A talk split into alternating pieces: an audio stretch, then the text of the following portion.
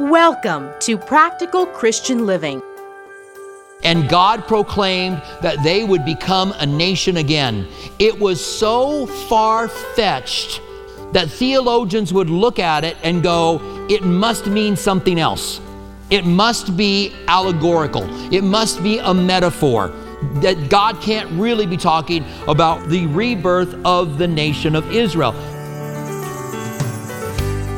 Today on Practical Christian Living, we bring you more of a powerful and exciting mini series based on the rebirth of the nation of Israel and how God foretold exactly what would happen in Scripture.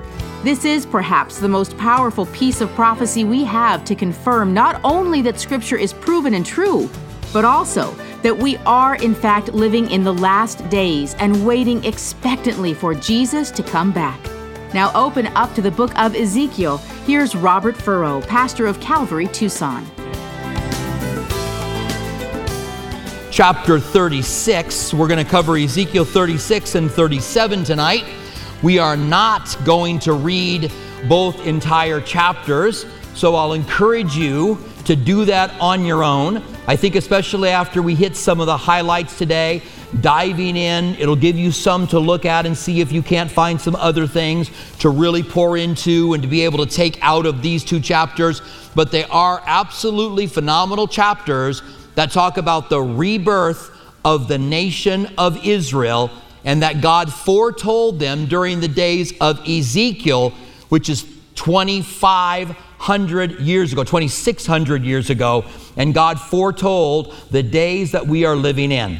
I had said last week we are the first generation since 70 AD to have the nation of Israel. We are also the first generation since 70 AD to have Jerusalem under Israeli control. All of these things are important. We'll talk a lot more about them in just a few minutes. We are also taking a break from the book of Hebrews. We are in the middle of chapter 6 when this latest conflict broke out in Israel and I thought, no time like the present.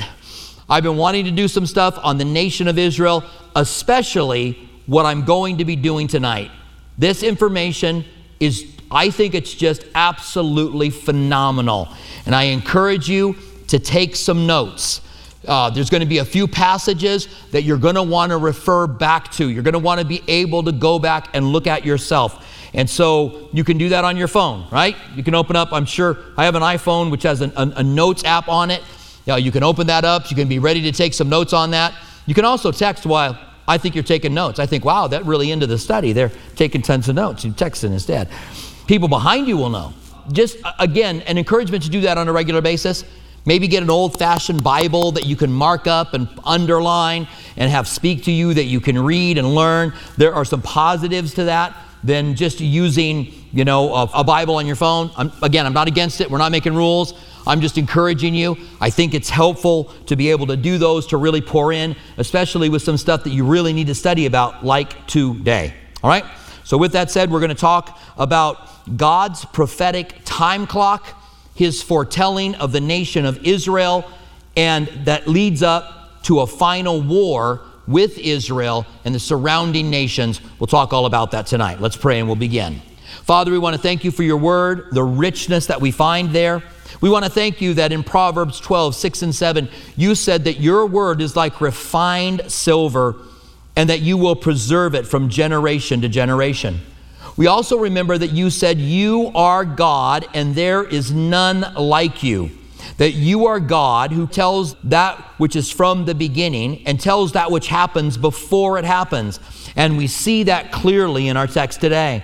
And Lord, I pray that we would be excited about what we find in this, even though we, we look with a little bit of trepidation and fear for the nation of Israel, for the surrounding countries, for the Palestinians. Lord, we pray that you would somehow move in the midst of this and we thank you for this. In the name of Jesus, we pray.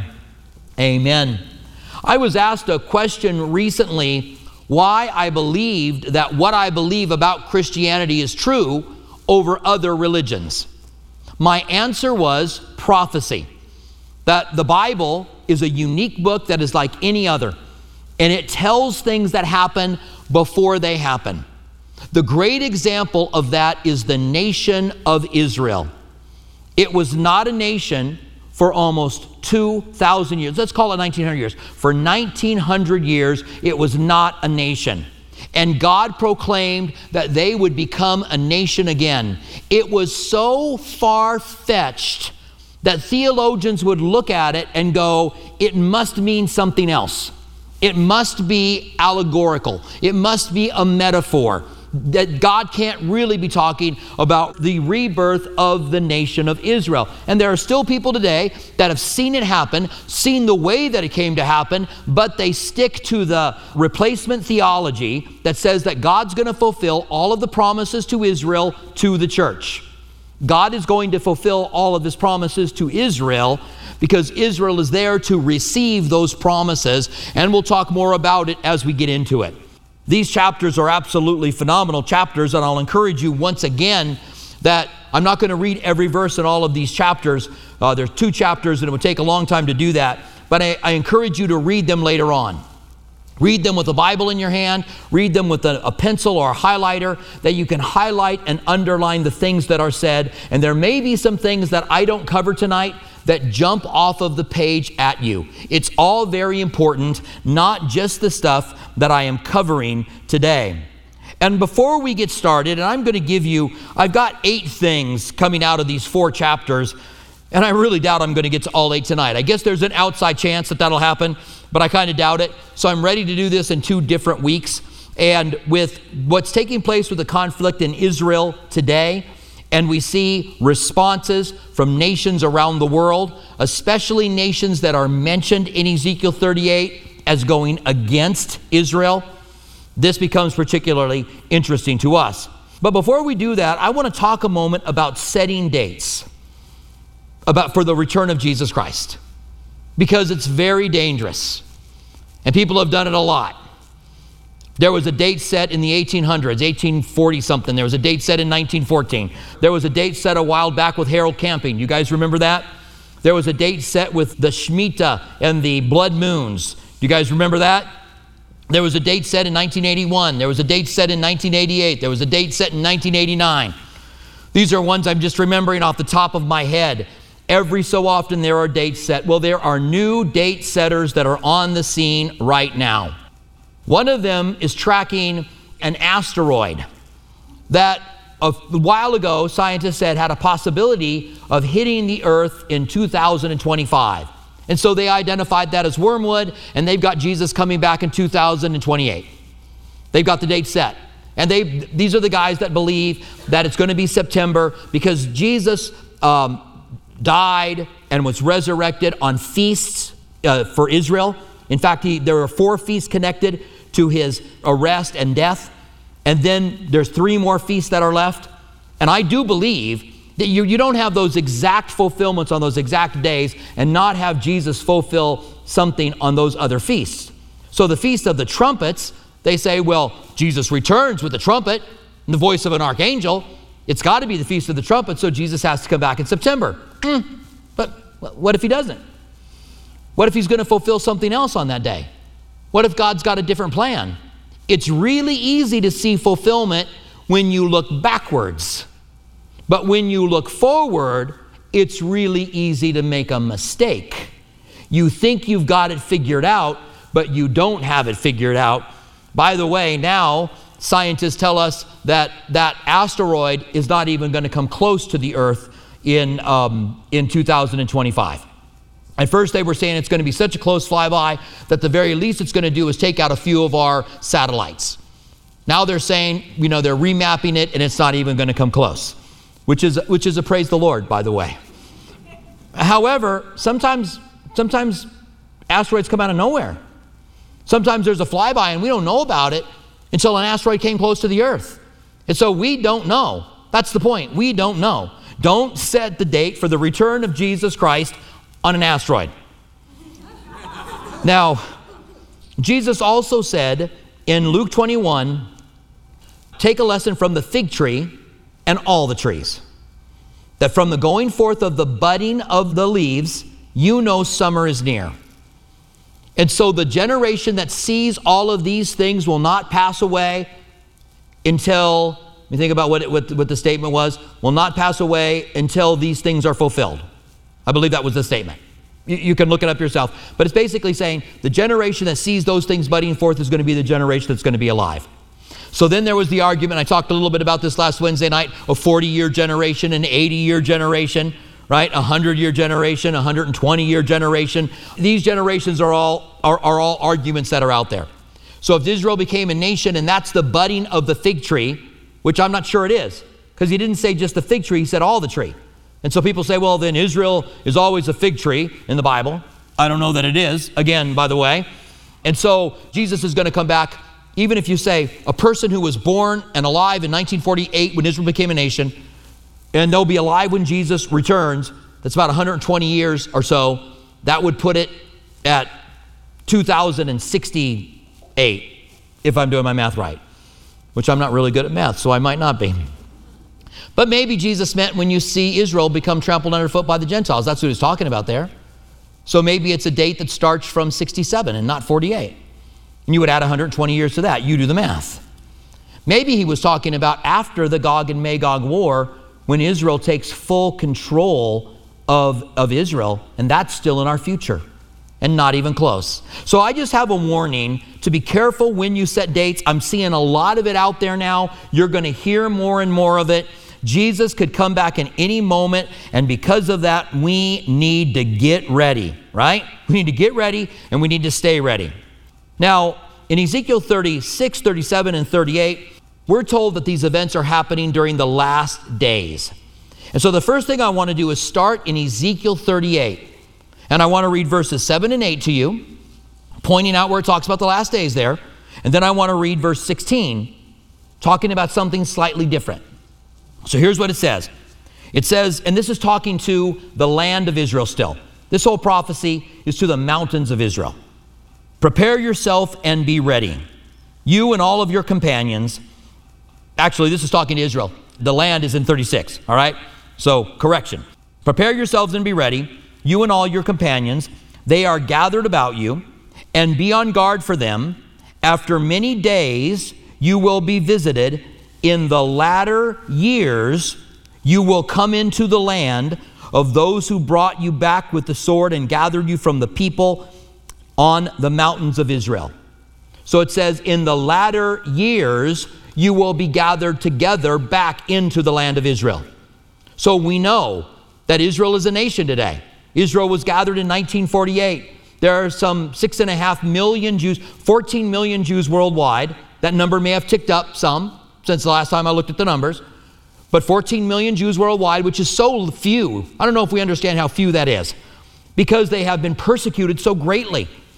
They were persecuted in Russia. They were persecuted in Europe. They were persecuted in Poland. They were killed by the millions in all of these different places. And in the latter years, God says, I will bring them back into the land. And so when people say to me today, Are we living in the last days? I say yes. For sure, we're living in the latter years. That's what it says. It goes on then to say, which had long been desolated, and the land of Israel, it had been foretold that it would lie desolate. This is Ezekiel writing 2,500 years ago, and he wrote that the land of Israel would be desolate. We'll talk about how it got that way in a moment. And they brought out the nations, and now all of them dwell safely. Now, the question is is Israel dwelling safely? For the last 73 years, they just celebrated an anniversary, and not always. Sometimes, yes.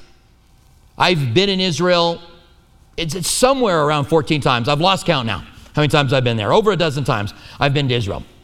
And I can tell you it feels very much like the United States when you're there.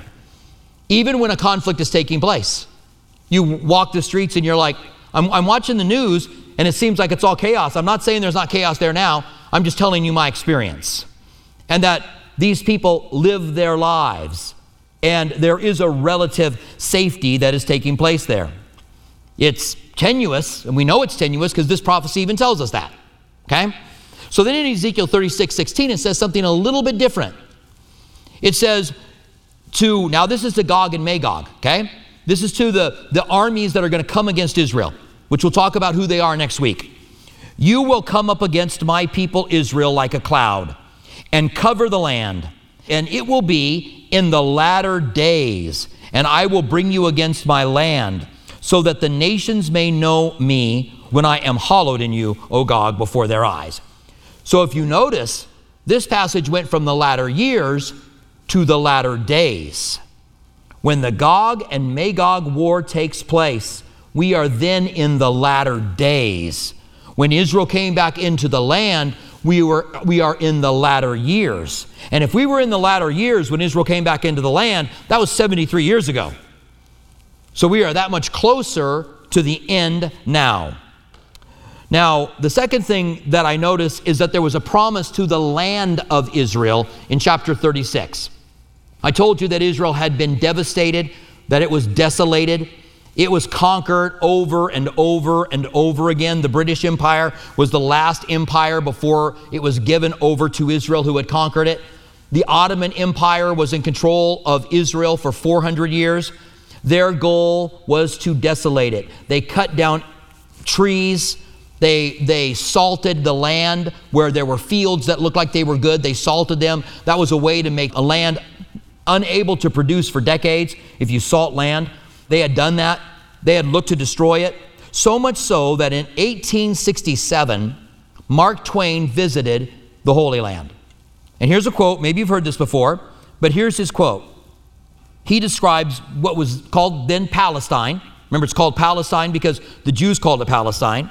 And he says this a desolate country whose soil is rich enough but is given over wholly to weeds, a silent, mournful expanse, a desolation. We never saw a human being on the route, hardly a tree or a shrub anywhere. Even the olive trees and the cactus, those fast friends of worthless soils. What a good writer, right? Those fast friends of worthless soils had almost deserted the country. We know that when the Zionist movement started, that one of the things that started was a desire to plant trees. And they did some research on what kind of trees could break up soil and make soil receptive again. And so they planted them. And if you went to Israel in the 70s or the 80s, I went there the first time in 1988, there were still people in the airport selling trees. I've also been in forests in Israel that are built on grids. Like, for whatever reason, in the 60s and 70s, maybe before that, probably before that, they planted them in rows. So you're walking in a forest and you're like, this is just weird. You're just looking down. Every way you look, there's rows of trees. The newer forests that are planted were planted randomly, which is how they should have planted all of the forests because they needed to be random. But understanding that God said that the land would be desolate and it became desolate. It would be very easy for God's word not to be true had the land of Israel never became desolate. And so we pick up Ezekiel 36 and we pick it up in verse 1. I want to read, first of all, the first eight verses, and this is talking to the land of Israel, God's promise, God's oath to the land of Israel. And you, Son of Man, Ezekiel is called the Son of Man. Jesus also referred to himself as the Son of Man. And there is a kind of a connection there. We'll talk about that at some other time, little teaser there. But you, Son of Man, prophesy to the mountains of Israel. By the way, Ezekiel was alive when Israel was taken captive into Babylon. That's a long time ago. But you, Son of Man, prophesy to the mountains of Israel. O mountains of Israel, hear the word of the Lord. Thus says the Lord God. Because the enemy has said of you, Aha, the ancient heights have become our possession. Therefore prophesy, prophesy, prophesy and say, Thus says the Lord God. Because they made you desolate and swallowed you up on every side, so that you became the possession of the rest of the nations, and you are taken up by the lips of the talker and slanderer by the people Therefore, O mountains of Israel, hear the word of the Lord God. Thus says the Lord God to the mountains, the hills, the rivers, the valleys, the desolate wastes, and the cities that have been forsaken, which became plunder and mockery to the rest of the nations around you. Therefore, thus says the Lord God Surely I have spoken in my burning jealousy against the rest of the nations and against all of Edom. Edom is the descendants of Esau, the brother of Jacob. Their land was south of the Dead Sea. That's where their land was. They were around when Ezekiel wrote this. I think that the Edomites are still around today among the Arab people. The Arab people would be the descendants of Ishmael, of Edom, and a few other people groups we find in the Bible. We'll talk about that at some other time. But he says, All the rest of the nations against Edom who gave my land to themselves as a possession. Now, this is important. We get the identification of who says that the land is their possession. We know at least it is the Edomites, that they gave themselves the land as a possession.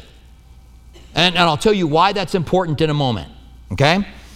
So, um, who gave themselves the land as a possession with wholehearted joy and spiteful minds in order to plunder its open country.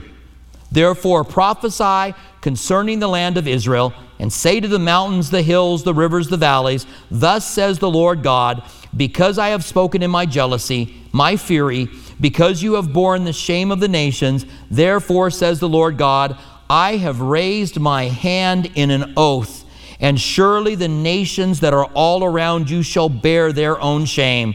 But you, O mountains of Israel, you shall shoot forth your branches and yield your fruit to my people Israel, for they are about to come. This is God prophesying to Israel. We'll call it in the 1800s. D.L. Moody made a trip to Israel as well. Later on, he used the city of Jerusalem as an analogy. He was talking about heaven. He wrote a book called Heaven. And he used the analogy of how desolate Jerusalem was in 1850. And today, it's an incredible, bustling city. Israel today is a major exporter of produce. It's a little less than half the size of Arizona and is a major exporter of produce. It is a world leader in technology.